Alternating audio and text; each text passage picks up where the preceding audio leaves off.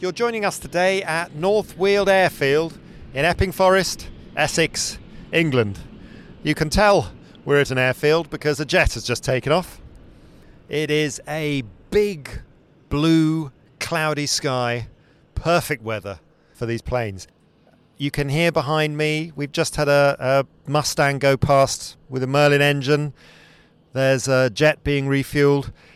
And, and we're here because back in the day, RAF North Weald was one of the main fighter stations in the battles for France and then for Britain. The Hurricanes of 56 Squadron, which were based here, they flew from here across the Channel to northern France to Dunkirk to cover the evacuation there in May, June 1940. And then, as part of the legendary Number 11 group, which defended southern England from a German attack, they flew daily during the Battle of Britain through the summer and into the autumn of 1940. Alongside the RAF, there were Americans, Czechs, Poles, and Norwegians all flying from here in Hurricanes, Spitfires, Blenheim night fighters. The airfield itself was bombed many times by the Luftwaffe, killing aircrew, soldiers, and civilians alike. Over the course of the whole war, 223 people would die here or flying from here. And that's part of the reason we're here today, too, because Alongside the tragic deaths, there was also the practical and very real need to replace the aircraft. 79 planes based at North Weald were destroyed during the Battle of Britain. Over 1,500 aircraft were lost overall by the RAF in those four short months of 1940. And so someone needed to get new Hurricanes and new Spitfires directly to airfields like North Weald. Aircraft sitting in factories were next to useless. So today, Today, we'd like to introduce you to the magnificent women of the Air Transport Auxiliary and to their barnstorming leader, Pauline Gower.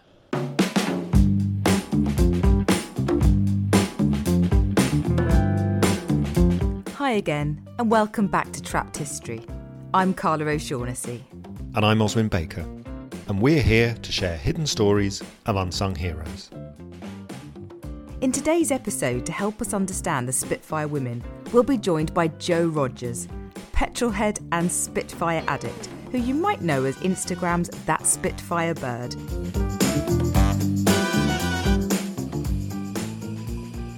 Well, we're inside now, away from. I was going to say away from the noise of taxiing uh, jets, but uh, there's a jet which is just coming in uh, outside. We're doing this interview sitting in a Dakota. And this was a plane which was used during the war, not only on D Day, but also where else was it used, Jo? Well, it was used throughout the war. It was a proper workhorse of the war as a troop carrier. Um, so it was dropping troops, um, operations such as D Day, Operation Market Garden over Arnhem, um, in Normandy, wow. um, and also just after the war. Sorry, helicopter coming in now. Just after the war, um, also used for um, humanitarian drops of aid and food, um, like Berlin Air, Airlift Operation Manna, wow. things like that. And this particular aircraft we're sitting in is a D-Day veteran. Still has bullet holes, shrapnel holes that I, that I pointed out to you about over 40 of them still. Yes, I see so, there's one just above us where yeah. we're sitting proper veteran, but can you imagine being in something like this, which is basically a tin can? There's no insulation; it's just literally a thin metal skin. Yes. Um, and being having bullets and flak shot at you. I mean, it was it must have been horrendous.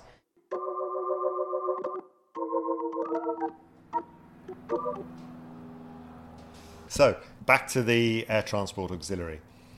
I've heard of it, but I'm not entirely sure. So could you explain, please, Oswin, what exactly was the air transport auxiliary?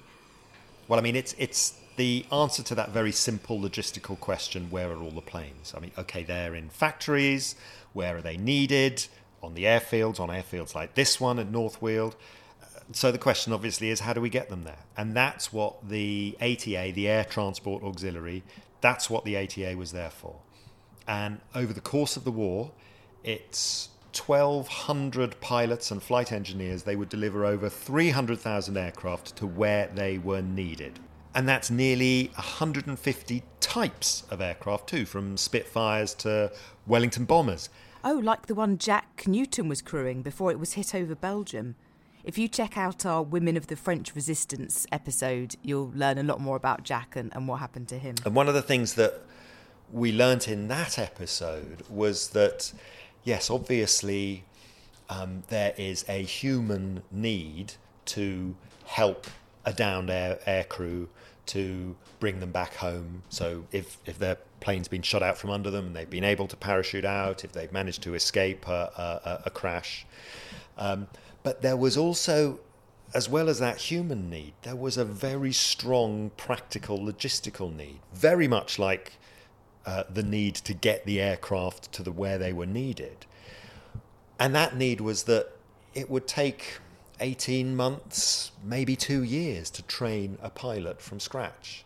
And so those downed aircrew in Europe were a really valuable commodity as well as being a human being. And so ensuring that you've got the people to fly it is just as important as ensuring that you've got the planes to fly. And the ATA was there to get the planes to the right place.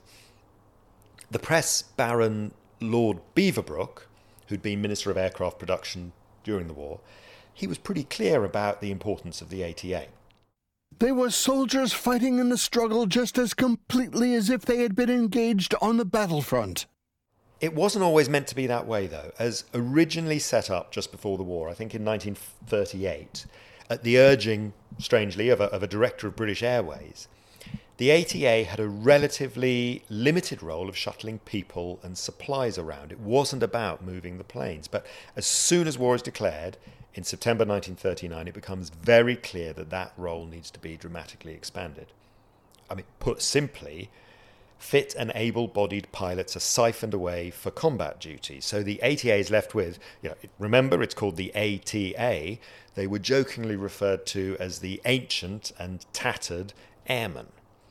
I mean, if you could do the job, it didn't matter whether you were old, ancient, or tattered, or disabled. There were quite literally one armed, one legged, one eyed pilots in the ATA. So that's pretty special to start with. But equally importantly, it didn't matter if you were a woman.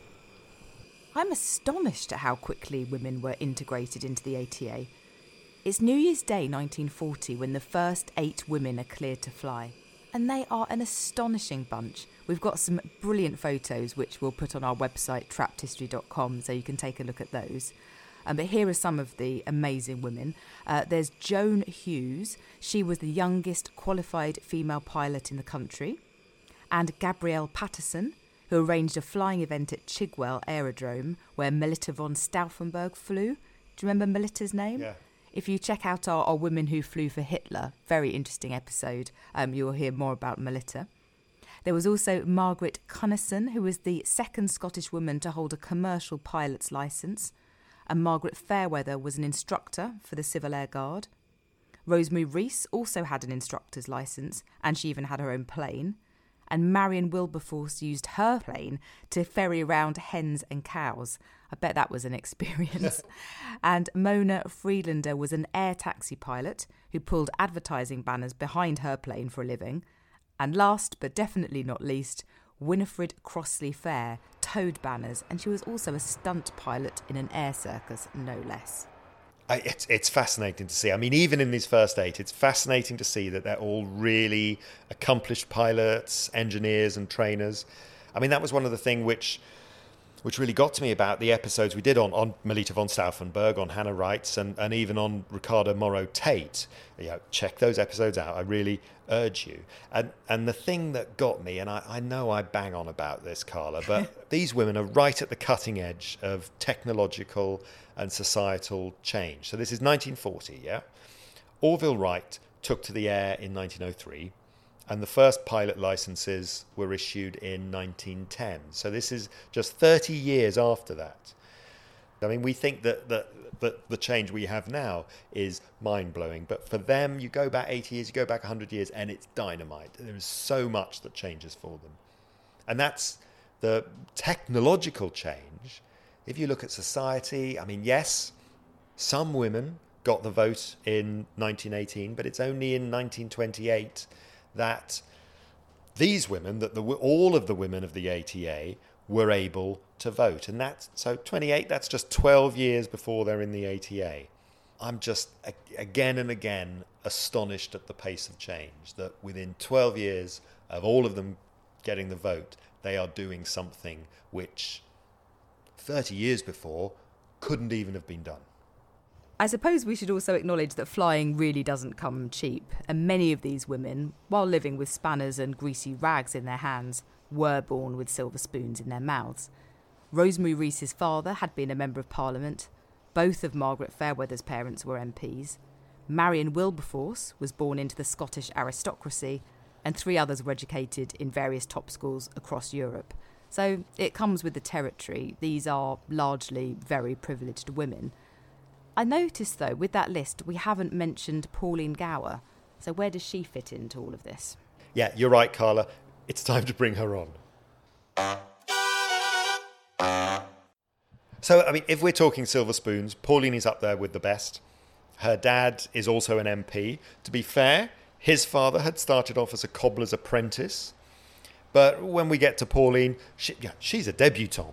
Her parents send her to finishing school in Paris. Her life's course is set. And then everything changes. It's 1929. Pauline is 19 years old.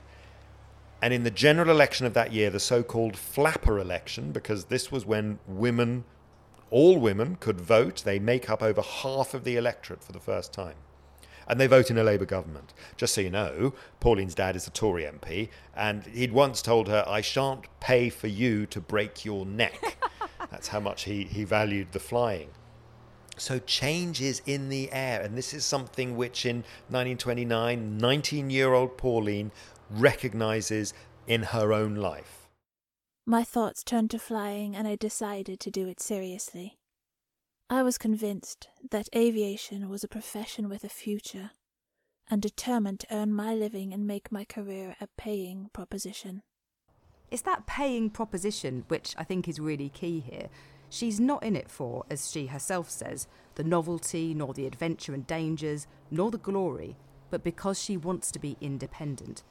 So I'm just turning to you, Jo, for a moment, as someone with flying coursing through your veins. Is that something you can understand about the power of independence which flying can give you? Um, you know the poem Slipping the Surly Bonds of Earth?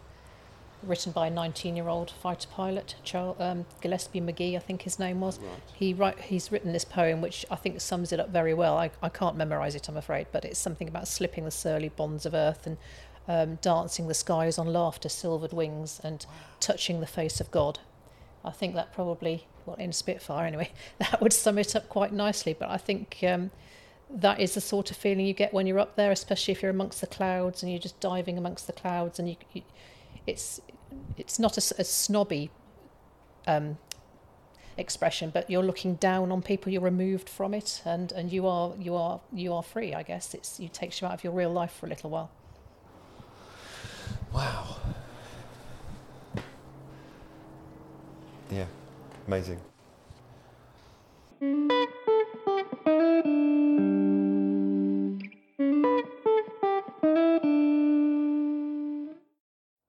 At the top of the show, I referred to Pauline as being barnstorming, and she was literally that. The term derives from the early days of aviation in America, where, where the best living was really made through stunts. A team of flyers would turn up at a local farm, they would rent a field as a temporary airstrip from the farmer, they would leaflet everybody, and then they'd give people rides that's where the term joyriding comes from as well. They'd loop the loop, they'd do wing walking, and yes, sometimes they would fly through a barn.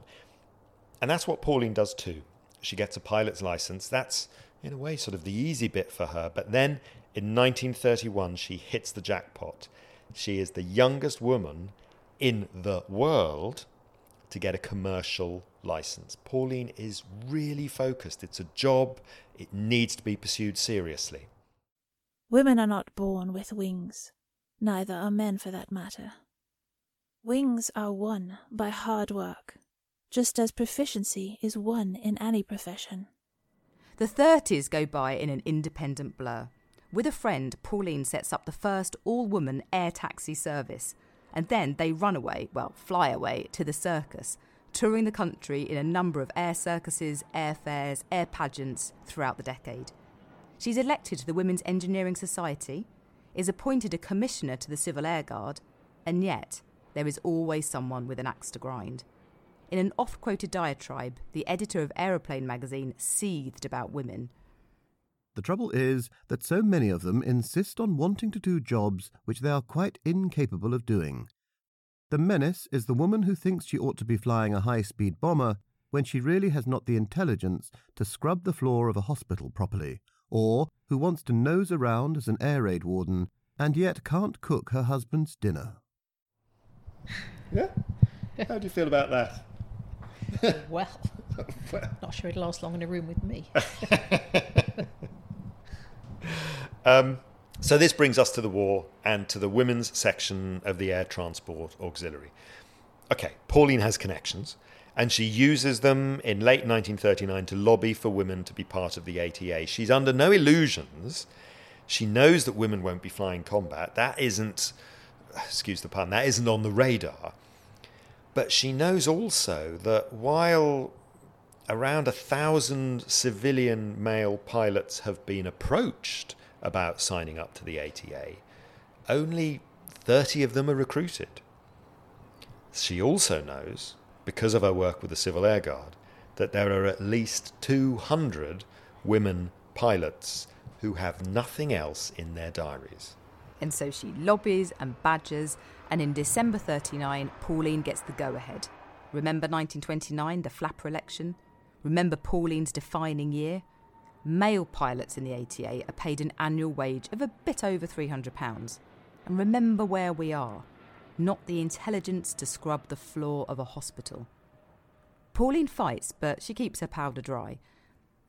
Those first eight who step out onto the tarmac of Hatfield Aerodrome on 1st of January 1940 would be paid 230 quid a year. If they make it out of 1940 alive, that is. Just to give you a taste of what the ATA are up against, here's a 1940 diary entry from its chief test pilot, James Watson. Okay, he's one of the ancient and tattered airmen, but it really tells it like it is.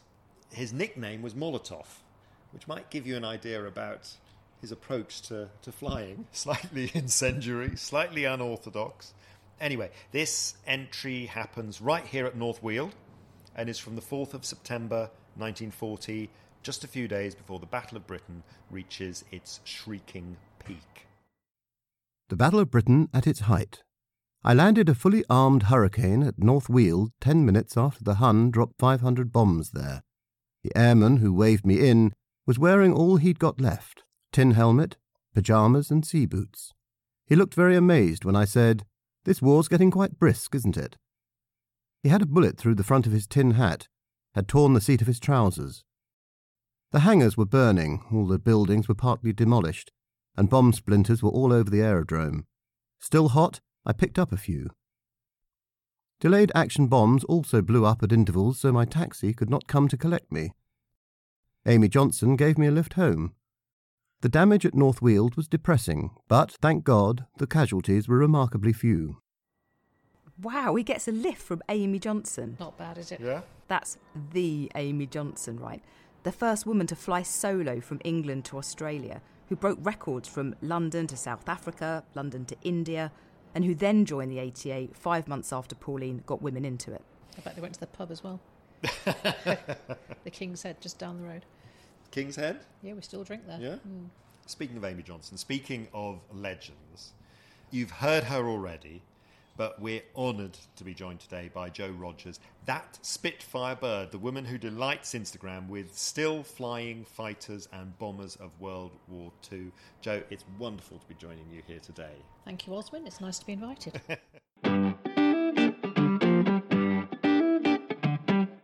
I mean, first things first, let us in on a secret. What's it like being up in a Spitfire? Um, I think the first time it's it's pretty overwhelming. It's um, it's an assault on the senses. I would say it's you get a um, it's physically and mentally just quite overwhelming. You get a sense of the history of the of what's gone before, what uh, what the machines represent, and your you know your the, the freedom that we have now, um, the democracy that we have now, and what that stands for. Um, but you also get the smell of getting into an old aircraft, and you get that sort of the smell of the of the history, the avgas, the oil, the Bakelite, etc. Um, it's, it's quite a cramped cockpit as Yeah. well, so you, you get a feel that you're really strapping the wings on. And so, so smooth to fly, very, very sensitive. So it is, as they say, it is like you're having your own set of wings just swooping about in the sky. I mean, amazingly agile and powerful aeroplanes, considering they're 80 years old, is, is pretty amazing. Um, and where we tend to fly over Kent, obviously, is the sort of ground that would have been fought for all those years ago, and it looks probably pretty much the same from the air. You're still looking at those white cliffs and the, the green and pleasant land of, of Hellfire Corner. Um, and flying along the white cliffs over the Battle of Britain Memorial is, is pretty poignant when you realise you're looking at it from the, over an elliptical wing. Um, it's just and it's quite it's quite physically demanding as well. What a lot of people don't realise is when you're you know doing a victory roll or a, a loop. Obviously, we do that recreationally now. Is there's quite a lot of G, but back in the day they were taking those aircraft to the limit and quite often passing out with the G force, which is very physically demanding. Um, and obviously, we're, we're not in combat. Off quite often, they'd have a Messerschmitt on their Yes. tail and their pants were on fire. I mean, Yes. amazing to think that there were 20 year old kids doing this. Um, it's just, it, it beggars belief, really. Yes. You land and you think, how the hell did they ever do that? Because it's just mentally and physically demanding, even just as a pleasure flight, let alone doing that six times a day in combat is, well, like I say, you just. I had a newfound. I mean, I respected these lads anyway, but crikey, a lot more respect after Wow, uh, yeah. experiencing that. But it's um, also extremely addictive. so here I still am, five years later, hanging I'm- around Spitfires. I was going to come. In, I was going to come on to that. I mean, not a natural career choice. I mean, you, you you've said talked about it as a as a voluntary and unpaid thing. I mean, flying eighty year old planes. How how does that come about? Is flying in your family? Is it in your genes? No, it's not at all. I, there's no one in my family who's there's no RAF blood or anything remotely involving aeroplanes. I think I must have been adopted, maybe. Um,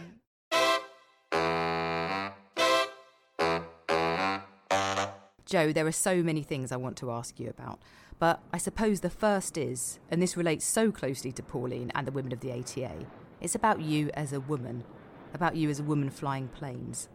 How is it? I mean, Pauline and the first date got the whole not the intelligence to scrub the floor of a hospital routine. Does that still rear its head? Yes, unfortunately, yes. I mean, I was very much wanted to join the RAF and, and fly as a pilot because I didn't have the sort of the wealth behind me to learn to fly powered aircraft on my own. I thought I'm definitely going to have to be paid for somehow, maybe even make a career out of it. So I did go and speak to the RAF at our careers fair at school before I chose my O levels. And had a chat to the to the RAF chap there and said I wanted to fly in the RAF, and he just looked at me and said no. And I said, well, well why not? And he said, "Be- because you're a girl. Well, his exact words. Which shocked me slightly because I think that's the first time I'd really come across the sort of overt discrimination, if you like. I mean, I think 10 years after that, we had our first female fighter pilot, and sh- her name was Jo, strangely enough. Oh, so I obviously had the right name, but completely the wrong timing, which was a shame. So, this is what I'm saying the, the women of the ATA were pretty groundbreaking in their time. They were not only allowed to fly, they also had equal pay. Um, And that's something I think we didn't get back to for many, many years. It's only really happened recently that women have started commanding equal pay for an equal job. And even still now, uh, women are very much in a minority when it comes to aviation. Um, I think I read somewhere that 10% of the ATA were female pilots. Um, and I think in this country at the moment, civil aviation, only 5% of pilots are female. So I really don't think we're there yet in, in getting back to what we were um, in 1940, 1945, which I think probably the opportunities are better now. If I turned up somewhere and said I wanted to fly or I want a scholarship, I think it, it would be humoured now and I will be able to get on with it. But I think women do definitely still face prejudice in that regard, sadly. Hopefully, it is a little bit different to 40 years ago when I was trying to do it, but there we are. Well, it's one of the reasons that I that I um, continue with my Instagram account. Sometimes I think I'll give it up, but then I'll get a message from someone who says it's nice to see a woman doing that sort of thing. You, you don't realise that there are women involved in this. Um, well, vintage aviation particularly. Your Instagram account, that Spitfire bird, it was one of the first Instagram accounts I followed when I got got into it. So, you know, it's Thank you very much. important. it's important. What I want to know is something which Pauline and her pilots will also have had to deal with. I mean, they're not just flying one plane, and- and not even just one type of plane, to be clear. Literally, they're not flying the same plane day in, day out and stuff. They're flying a new, factory fresh, out of the box plane every day. And it's 150 different types of aircraft. I mean, one day it'll be a Lancaster bomber, the next a, a balsa wood mosquito. You know, there's hurricanes, there's Spitfires. They have to be Jills of all trades. I mean, when you hear about Pauline and the women of the ATA, I mean, what, what, what goes through your mind? I mean, how do you feel? I mean, they were, like you say, jumping into various different types of aircraft just with, well, pilot's notes if they were lucky enough. I mean, probably an instruction manual smaller than you would get for a toaster nowadays. Because all they had instructionally to get in and fly these different aircraft. And brave, all, all from that point of view, but also because they were unarmed and they were, mm. y- you know, flying around as targets, really, especially in the south of England. I think Mary Ellis actually said she was fly- delivering Spitfire one day, and um, an ME 109 pulled up alongside her. And she was, oh God, I've, I've, I've got nothing, no weaponry. So she basically had to look at him and made sure that he clocked that she was a girl and just hoped that he wouldn't shoot her down, and he didn't. But that's, you know, it was.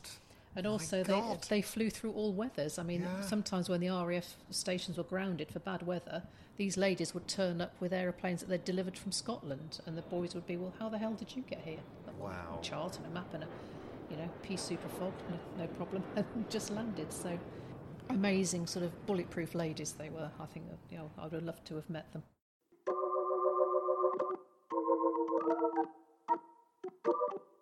And one last thing, Jo. You're not just flying any old plane. You're flying planes with a history, with a very special history. You're flying planes which Pauline and her women of the ATA may have flown 80 years ago, let alone the men who actually piloted these aircraft towards the enemy. How do you deal with that, with the history of it all? I think it's a privilege, really, to be involved with World War II aircraft. You're, it's almost like being a guardian of that history. I mean, some people might say, well, why do you keep harping on about it? You know, it is history. But I think it's something that needs to be kept in the consciousness because, well, to stop it ever happening again, really, but also just honour the memory of everything those people went through. Sort of wiping the oil off a Spitfire's bottom um, has a certain romance to it, even uh, of, a, of a lovely summer's, summer's morning uh, when you're lying there listening to the skylarks. It's um, it's just it's an amazing privilege. That's all I can put on it, really. Oh, God, it's hot in It here, is isn't boiling it? in here now. Yeah, Oh. the sun's swung round, hasn't it? It's amazing feeling the feeling the plane warm up around us. We can hear little clicks as the as the metal starts warming up.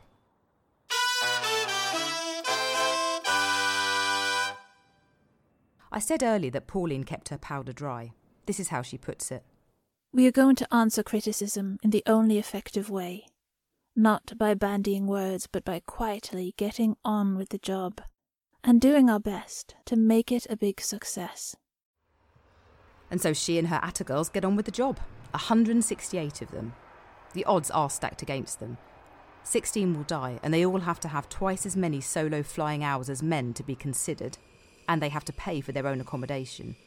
But Pauline secures another first for them, something no one else had ever been able to do before. On the 1st of June 1943, Pauline gets equal pay for her women pilots. The first time this happens for people working for the government in Britain. It's amazing. Mm. This is world beating and groundbreaking. This is just not something that happens. But Pauline makes it happen. And I, I- I think it's Pauline which, who does that rather than anyone else. I think so. I think that's right.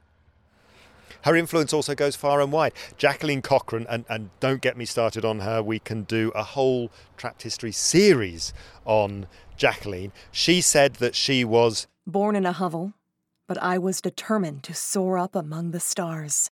There's an astonishingly traumatic childhood, but like Pauline, she gets the flying bug in the 30s and is barnstorming her own way around the USA, winning trophies, setting world records. I mean, if you've ever heard of Jackie, and you know, this is trapped history, so why should you ever heard of her? It's because at the age of 47, she's the first woman to break the sound barrier. 47. And just to be clear, when she died in 1980, Jackie still held more aviation records than any other pilot, irrespective of their gender. Anyway, so there's loads of other stuff. She married one of the richest men in the world. She founds a multi million dollar cosmetics business. But for our purposes, it's about the war. Jackie sees what Pauline and her Atta girls are doing, and she wants some of it back in America. She lobbies Eleanor Roosevelt, and after a visit in mid 41 to see the women of the ATA in practice, she persuades five star General Hap Arnold to send her to Britain in 1942 with 25 American female pilots. They learn the ropes, they fly planes from factory to airfield. Jackie later noted We landed planes like Hurricanes and Spitfire in fields where I wouldn't land my Lodestar today. And then Jackie returns to America and puts what she learned into action. Yeah, with bells on, it has to be said. You know, this is America. There are a thousand women in the WASPs, the Women's Air Force Service pilots, and they would ferry more than 12,500 aircraft over 60 million miles. Where am I looking? I, oh, I didn't see that.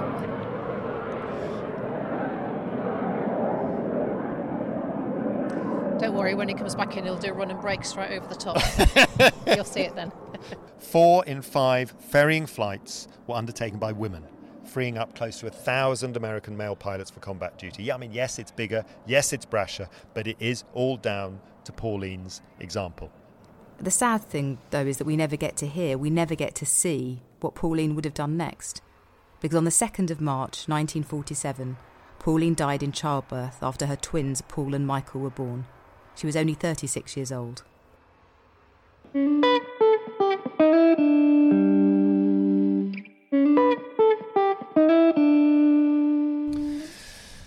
Yeah, I mean, I, I, I, I'm always brought back here again to, to 1929 to Pauline's pivotal year. I mean, yeah, in the election, it's because of women that the government changes, and it's women which made that happen. And I can't really, in my mind, I can't separate that from Pauline and her desire to break away from her own privilege to, to find a career and to make that happen for other women. I still can't believe that she managed to secure equal pay for those uh, female pilots. That's incredible.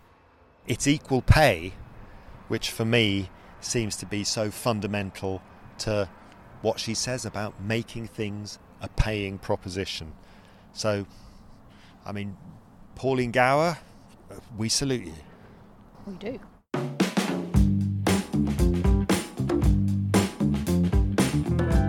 You've been listening to Trapped History, written and presented by Oswin Baker and Carla O'Shaughnessy. Our engineer has been MK Lee, and the Trapped History theme is by Pavlo Buterin. You've also heard the voices of Kiara Carruthers, Tim Redman, Dennis Cambery, and Jess Fisher. If you've enjoyed this episode of Trapped History, please tell your friends and give us a rating, it really helps. And head over to trappedhistory.com for bonus episodes, transcripts, the Hall of Fame, and more. Thanks for listening, and see you soon. I thought it wouldn't be quite this busy. Oh. MK said to me, "Oh God, we're going to be. Uh, it's going to be noisy, isn't it?" I was thinking, "No, it'll be quiet. There'll be a few no. flights. That's it." Well, this is probably the least of the evils because there's a police helicopter. Look.